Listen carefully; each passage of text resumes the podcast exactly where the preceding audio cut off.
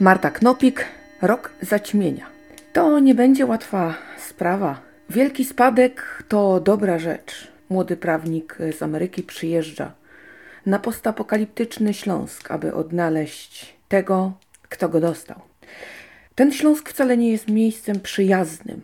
Do tego okaże się, że spadkobierca zapadł się pod ziemię. Wygląda na to, że misja spali na panewce, ale determinacja młodego człowieka jest tak wielka, że nie odpuszcza. Okaże się, że będzie musiał udać się do Czarnego Miasta i właśnie tam poszukiwać zaginionego. I nie będzie to proste. Oczywiście, że nie, ale na pewno pouczające.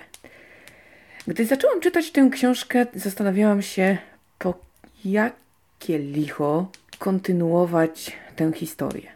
Oczywiście pierwsza część była rewelacyjna, ja zachłysnęłam się nią, uwielbiam i w ogóle bezkrytycznie siedzi w ulubionych i tak dalej, i tak dalej, więc sami wiecie. Love. Tymczasem wszystko zaczyna się tak dość tutaj w drugiej części trywialnie. I człowiek zastanawia się, jak to będzie. No po tak dobrym początku wymagania są duże. No więc podążamy do tego czarnego miasta z wielką trwogą i duszą na ramieniu. I tam przyjdzie nam skonfrontować się z sobą samym. Przyjdzie radzić e, sobie z zagubieniem. Przyjdzie poradzić sobie z niewygodą, ale nie tylko tą obecną, bo okaże się, że ona tu i teraz przełoży się na wiele innych aspektów. To da do myślenia. Okaże się, że czas płynie jak chce, ponieważ czas to pojęcie względne i nigdzie indziej, jak tylko w czarnym mieście, przekonamy się, jak bardzo to jest y, trafne.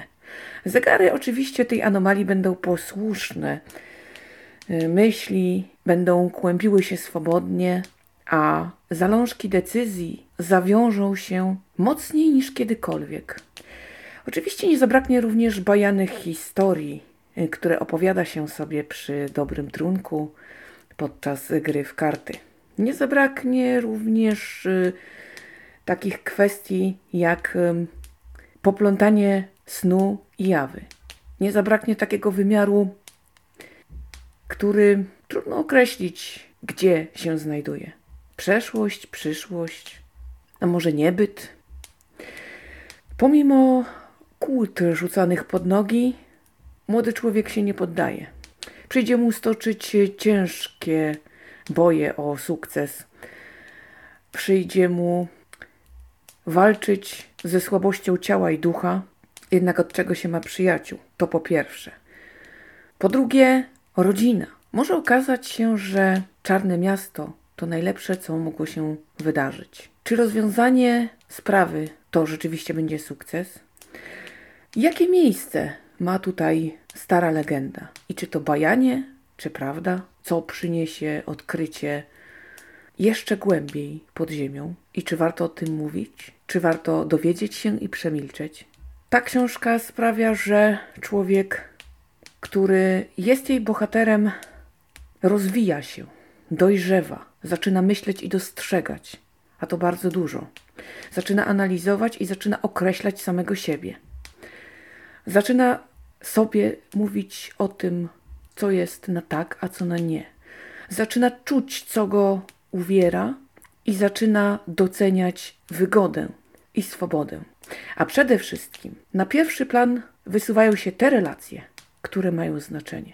A uświadomienie sobie tego, że to, co z pozoru wygląda dobrze, wcale takim być nie musi. I można to bez żalu odrzucić.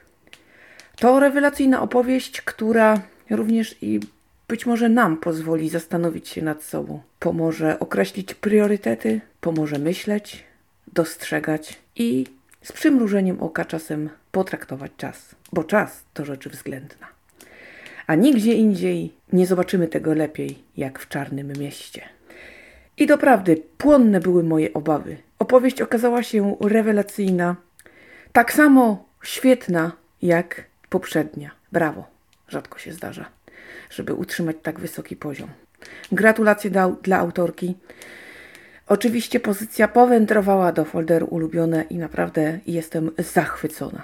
Pięknie, pięknie. Gorąco Wam polecam. To jest świetny kawał realizmu magicznego, który okazuje się, że lubię. A nawet o tym nie wiedziałam. Tylko pewnie zależy, jak kto mi go opowiada. I z jednymi mam chemię, a z drugimi, no jakoś nie. Życie. Rok zaćmienia. Pycha, cudo, perełka. Moje uszanowanie. Czytajcie. Mua! Tak będzie. Tyle na dziś. Ja Wam bardzo dziękuję za uwagę. Dziękuję za to, że cały czas ze mną jesteście i subskrybujecie opowiedziane.pl. Dziękuję za rewelacy- rewelacyjne, och, tutaj emocje, statystyki, y, które sprawiają, że naprawdę serce mi rośnie i z prawdziwą przyjemnością zasiadam do mikrofonu, aby snuć swoje monologi. Oczywiście zapewniam Was, tutaj historii nam nie zabraknie. Ja uczestniczę, czytam i robię co mogę. Także będzie się jeszcze działo słowo zadymiarza. A tymczasem tyle na dziś, bo już się chyba nagadałam.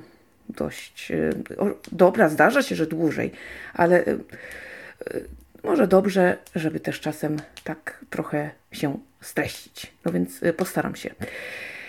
Zatem słyszymy się w następnym podcaście. A Wy bardzo uważajcie na siebie i bliskich. Trzymajcie się cieplutko. Do następnego.